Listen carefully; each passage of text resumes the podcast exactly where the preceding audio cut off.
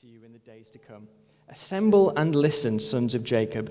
Listen to your father Israel. Reuben, you are my firstborn, my might, the first sign of my strength, excelling in honor, excelling in power. Turbulent as the waters, you will no longer excel. For you went up onto your father's bed, onto my couch, and defiled it. Simeon and Levi are brothers. Their swords are weapons of violence. Let me not enter their council.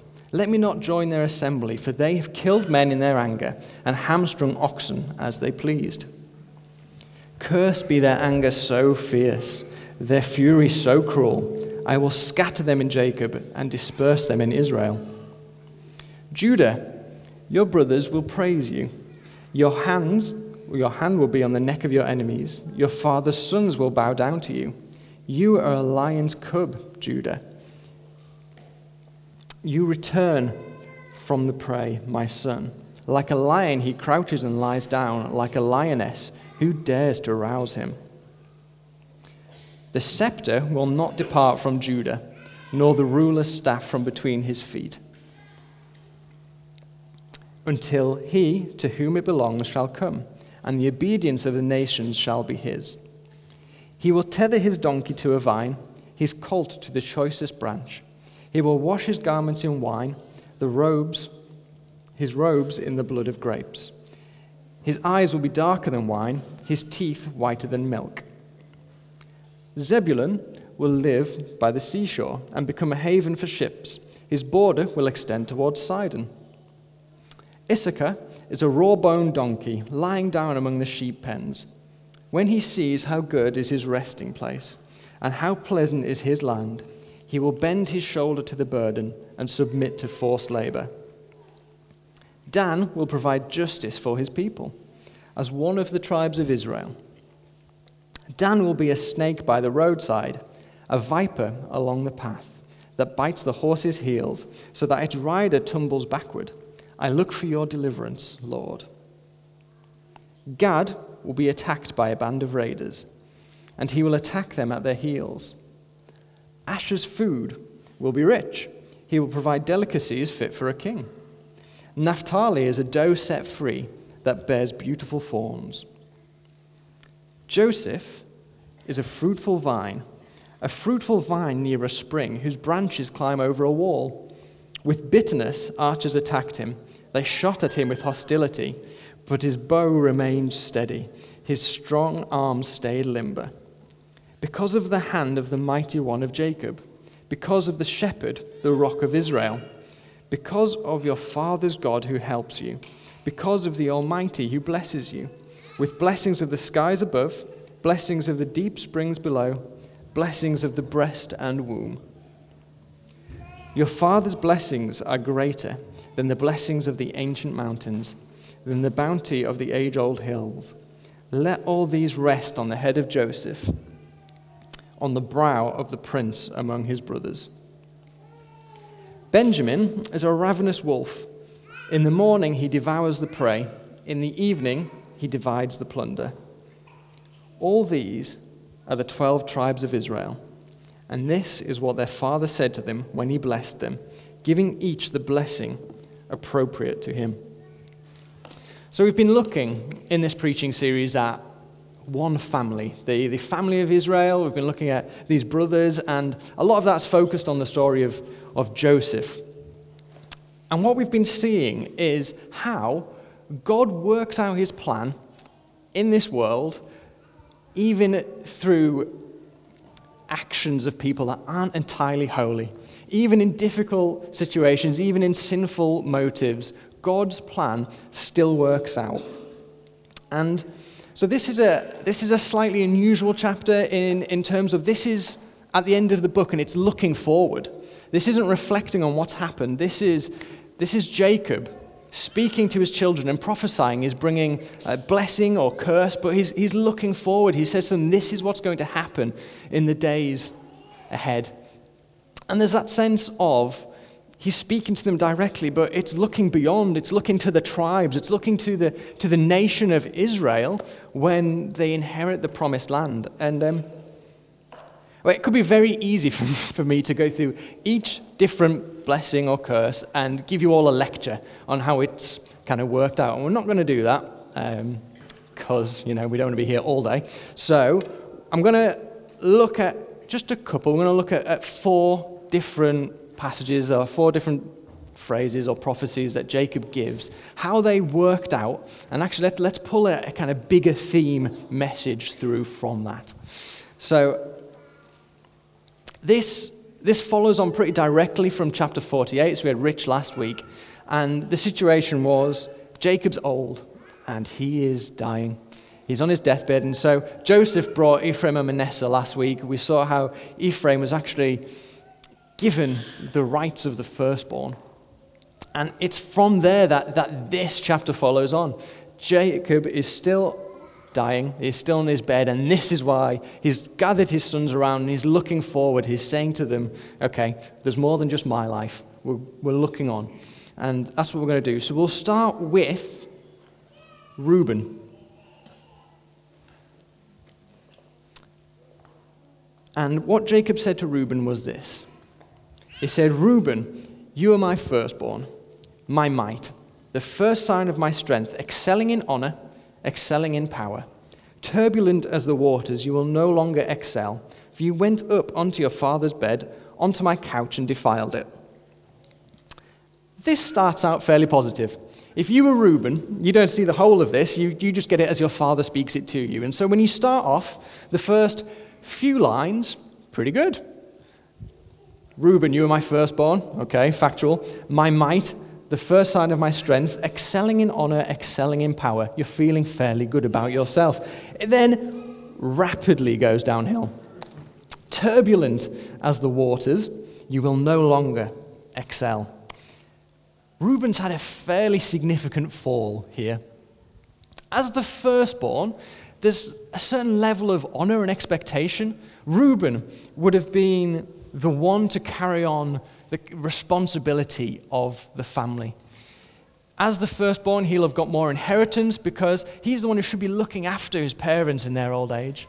He has that sense of honor. He is, he is the proof that actually Jacob could have children. And there is something special about that. But what we saw last week is Reuben's been replaced. Ephraim has been promoted to the top. He is the one who will have the inheritance. He is the one who will be looking after his parents in the old age. And this is why Reuben has been replaced.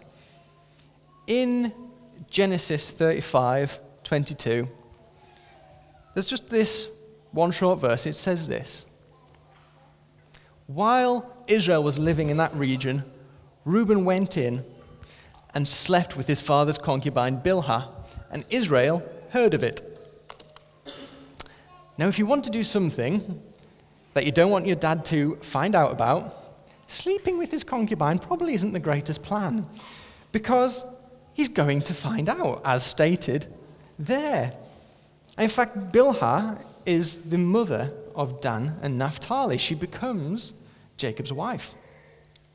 And so, by doing this act, Reuben, Reuben is in essence saying, I am well, I'm the one to be in charge of this family. It's like my dad isn't really there anymore.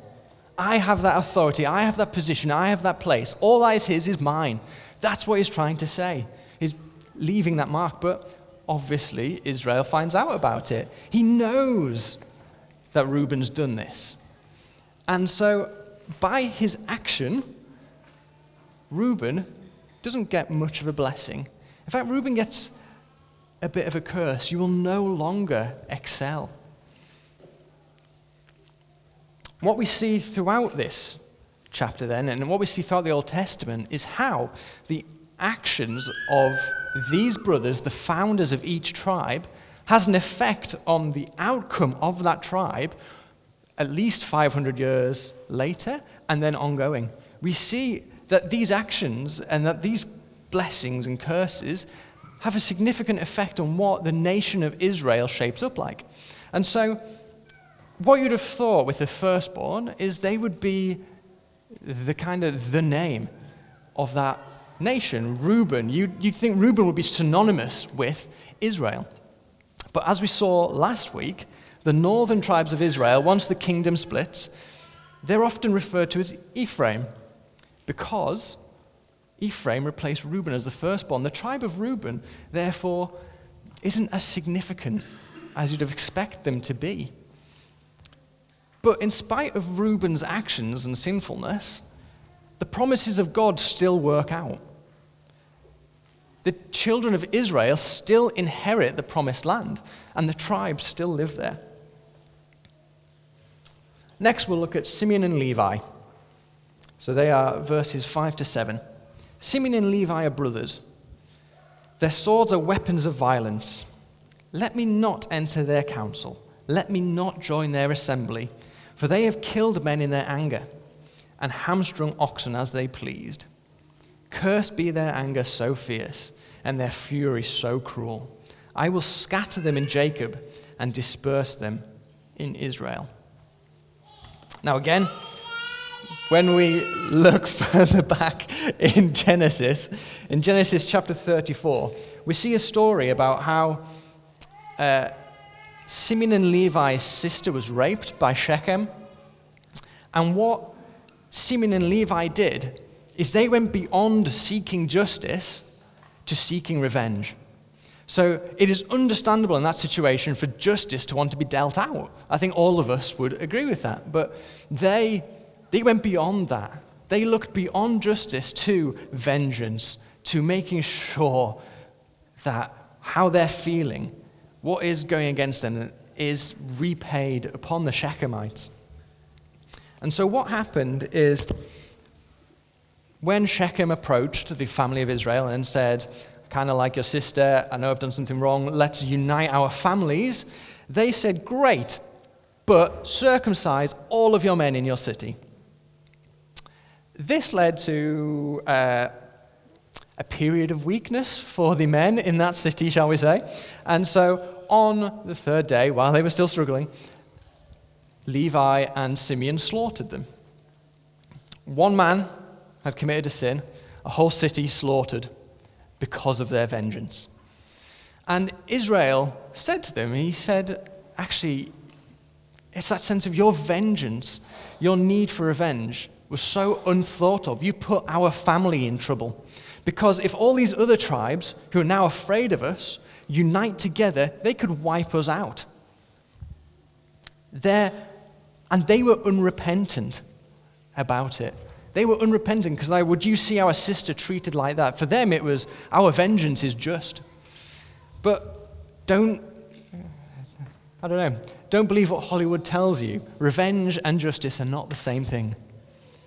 And so here, their anger and their need for vengeance affects how their tribes are blessed moving forward. And we have a map to demonstrate this. This is a map showing the tribes of Israel, how they were distributed throughout the nation of Israel. Um, you may or may not be able to read it. I'll point out the appropriate bits. Now, when Jacob promises to these brothers that will be scattered throughout Israel, um, this worked out in two very different ways for each tribe. So for Levi, Levi, they became the, kind of, they became the priestly tribe, which meant they got no land inheritance in the promised land. If you were to actually see the words on this map, they wouldn't be an area for the tribe of Levi because they are scattered. They are scattered throughout Israel. And to some degree, that's because they have the honorable position of being the priests. But at the same time, Jacob's promise works out what he said to them, of you being scattered, it's demonstrated in that they have no inheritance. Simeon is slightly different. Simeon do have an inheritance, and they are. Oh, yes. They are here. This is Simeon. They are completely surrounded by Judah. They're bordered, they're kind of landlocked by Judah, if that makes sense. And so, at first, they have inheritance in the land. But as we see, as the Old Testament progresses, Simeon are kind of consumed by Judah. They're the southern kingdom, when it refers to Judah, well, it's Judah and Simeon, but the borders blur over time. They're, they are scattered. They no longer have that place because they are consumed by the greater tribe fully surrounding them. They end up scattered. But again, what we're seeing is the actions of these brothers affecting the long term future of their tribe.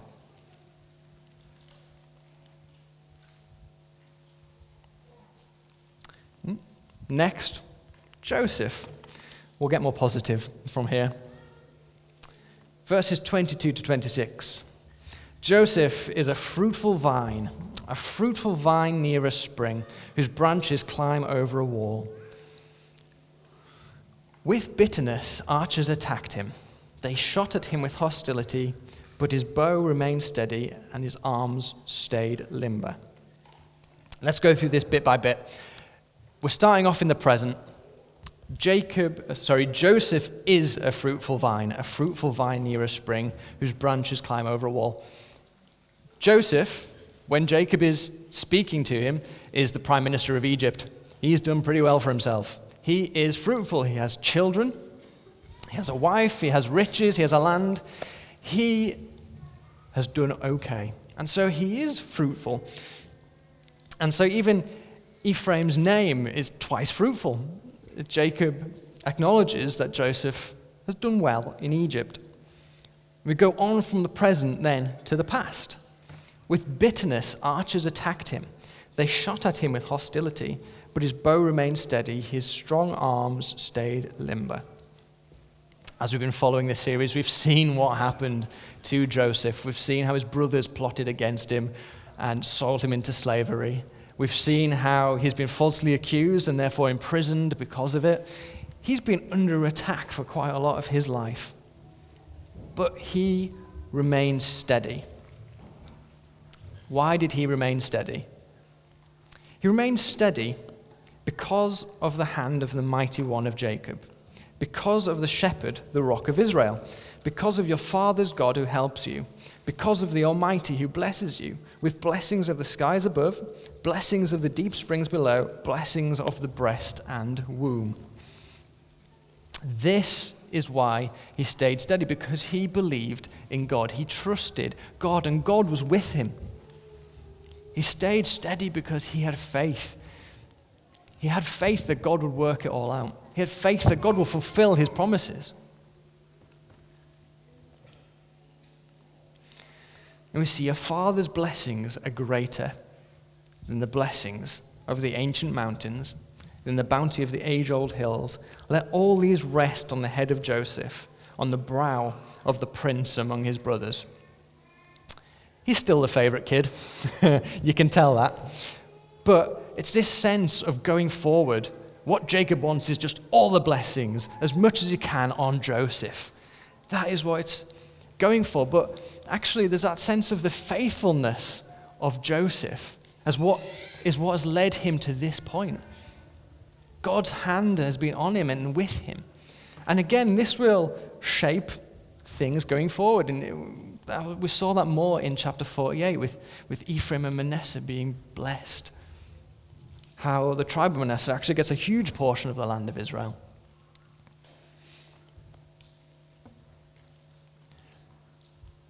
The final tribe we'll look at then is Judah. Judah. Your brothers will praise you. Your hand will be on the neck of your enemies. Your father's sons will bow down to you. You are a lion's cub, Judah. You return from the prey, my son. Like a lion, he crouch, crouches and lies down, like a lioness who dares to rouse him.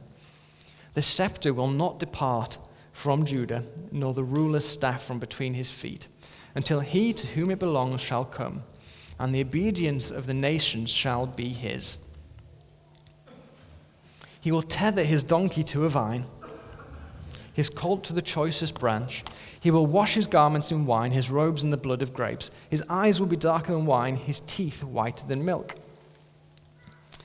Now, Judah, again, through these stories in Genesis, Judah's a good kind of illustration for us because he turns it around. Judah did not start off great. He was still involved with the plot with his brothers to kill Joseph.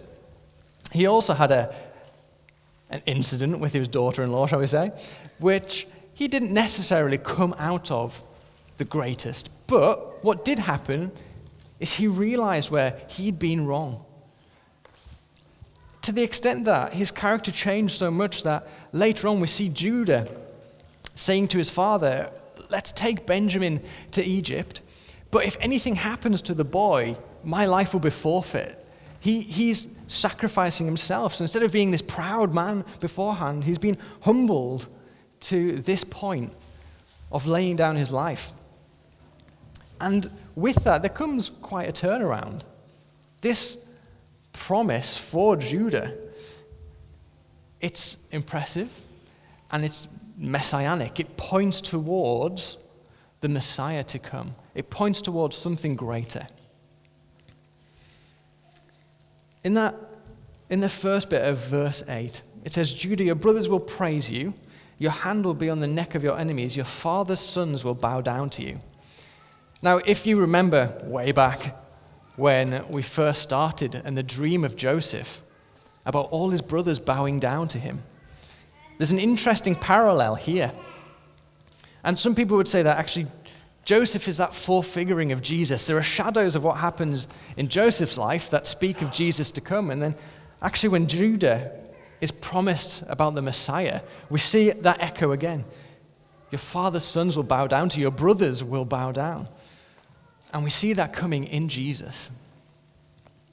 Ancient Christians would have actually thought that that was the disciples bowing down. We generally think, you know, we are the adopted brothers and sisters of Jesus, and we bow down to him too. There's many layers to how it all works out, but it all points to him.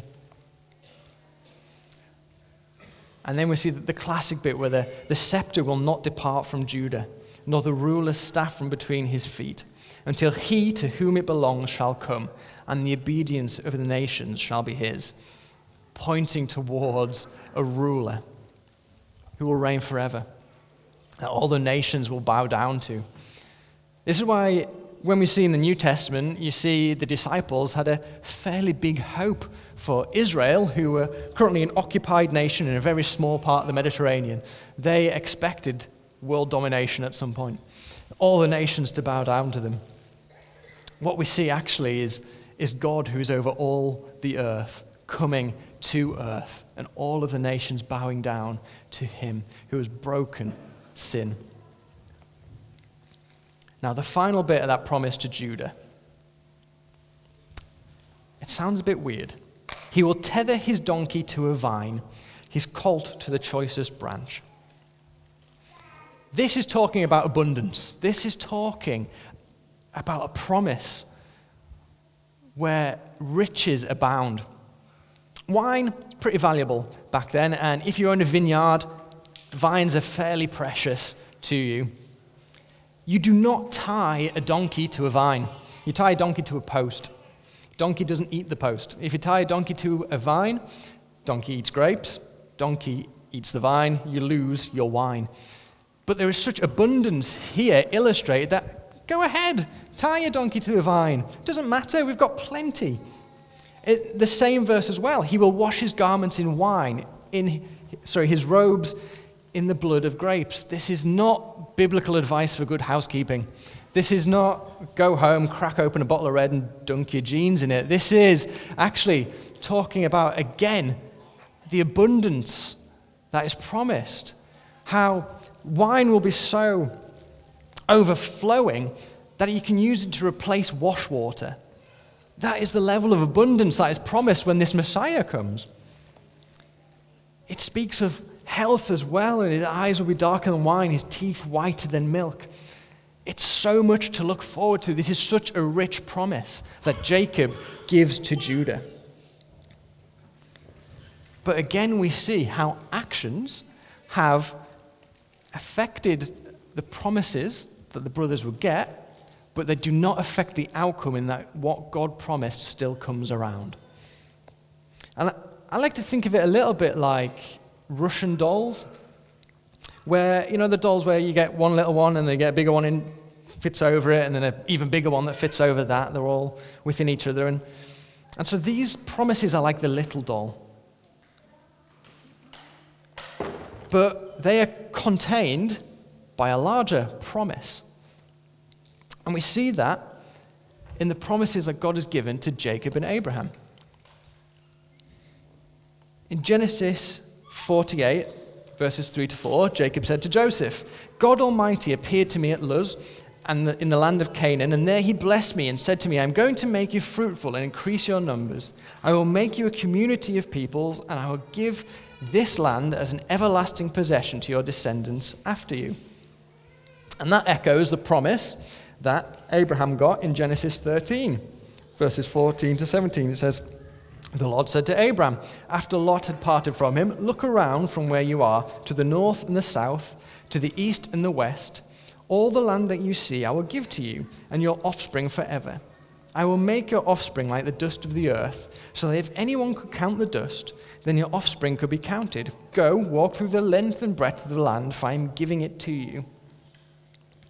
God promised to, sorry, I should put that one earlier. God promised to Abraham and Jacob that they were going to inherit this land. That is the, the kind of middle sized doll encapsulating all the other promises that we see to the brothers. Because God still works out that promise. God gives them the promised land. But then what happens with the brothers is we see just how that takes form. We see how that is affected.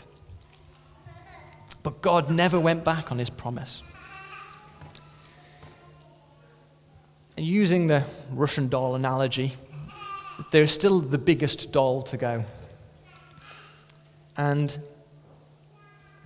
this doll, this promise, this curse, I would say is the fall. In Genesis 3, we see the first man and the first woman, Adam and Eve, in the Garden of Eden. We see them have one rule don't eat that fruit. We see what happens they eat the fruit. They disobey God. When they disobey God, when they sin against Him, their actions have a consequence. We see in Genesis 3 that God both curses and gives a promise in that time. So the curses are, for the woman are painful childbirth, those kind of things. For men, it is toil and work in the ground. That's what he says to Adam. What he says to the serpent, though, is this Genesis 3 14 to 15. So the Lord said to the serpent, Because you have done this, cursed are you above all livestock and all wild animals. You will crawl on your belly, you will eat dust all the days of your life. And I will put enmity between you and the woman, and between your offspring and hers. He will crush your head, and you will strike his heel.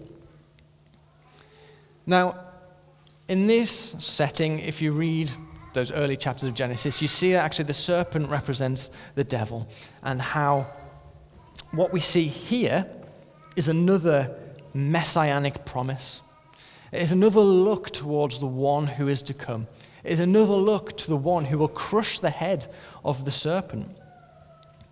And just in the same way that the, the promises to the heads of the tribes, to the promises to the brothers, shaped the outcome of their descendants, in the same way, the promise and the curse to Adam shaped the outcome for all of Adam's descendants, which is humanity which is all of us. All of us are under that promise and that curse.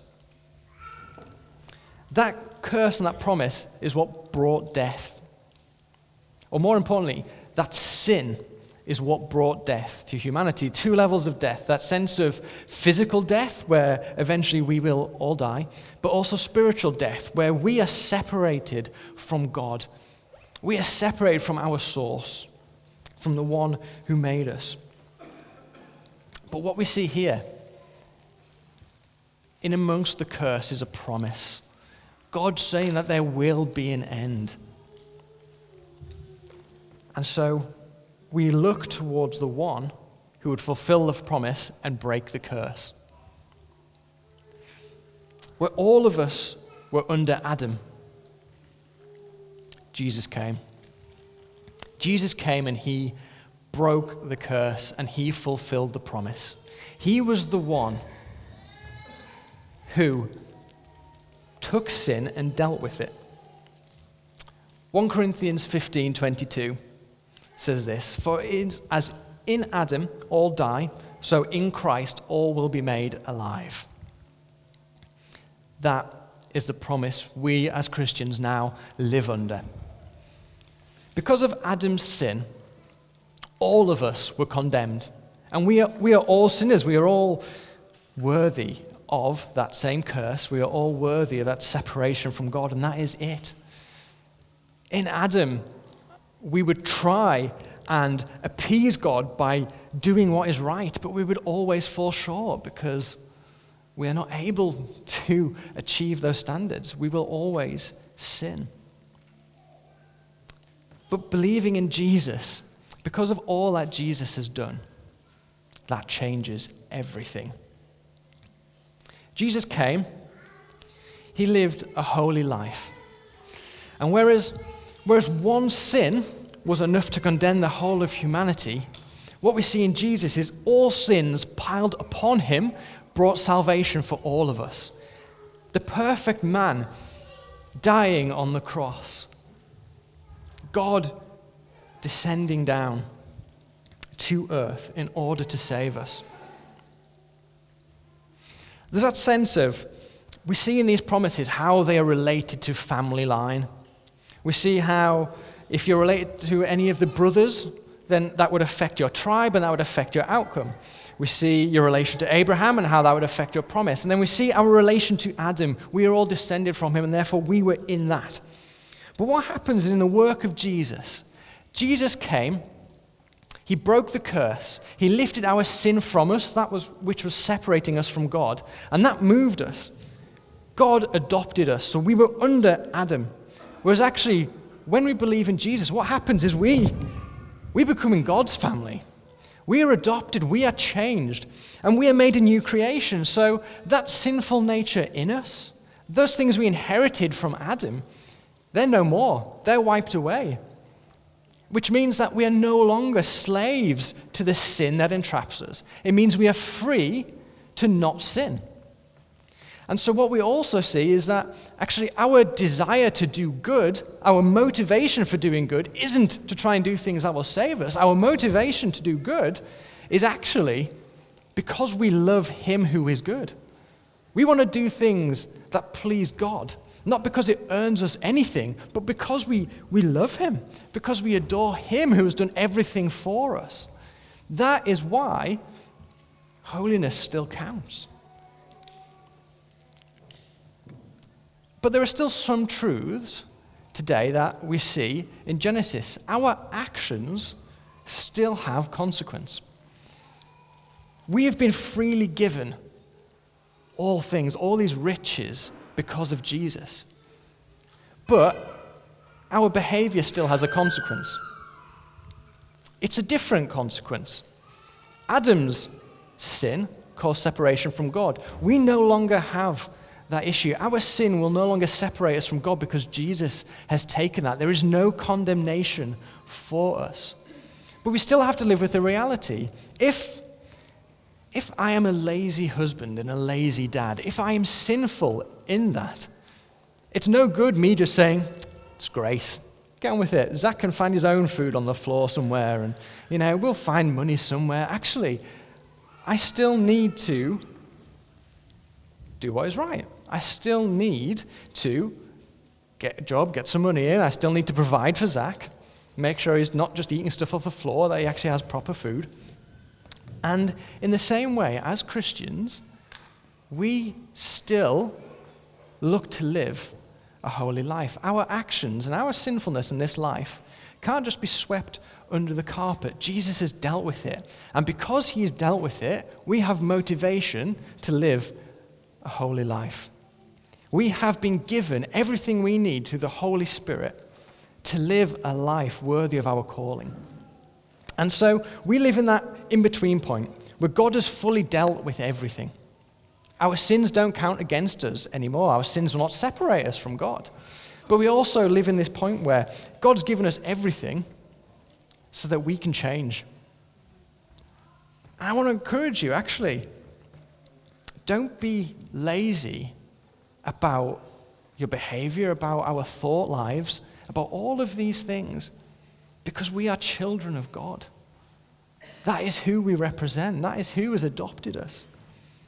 And if you, if you feel trapped in sin, if you feel trapped in something that you think, I can't see any way out, well, the truth of this matter is Jesus has made your way out. God has done everything so that you can be free and free not to sin. Again, 1 Corinthians 15, verses 55 to 57 says this Where, O death, is your victory? Where, O death, is your sting? The sting of death is sin, and the power of sin is the law. But thanks be to God, He gives us the victory through our Lord Jesus Christ. I think this morning we saw we saw God speaking to us, certainly with things like what Debbie brought and what, what Tom brought. If you feel trapped, if there is something that God is putting his finger on in your life, that's not to bring condemnation. That's not to just show you how separate and far you are from God. That is a loving Father saying to you, I want to deal with that. I want to lovingly change you. I want to refresh you and make you new. And that is what He does. He pours out His Spirit upon us. We can be expectant that our God, our loving Father, who paid everything, who gave everything for us, He wants to deal with us, He wants to be with us, He wants to draw close to us today.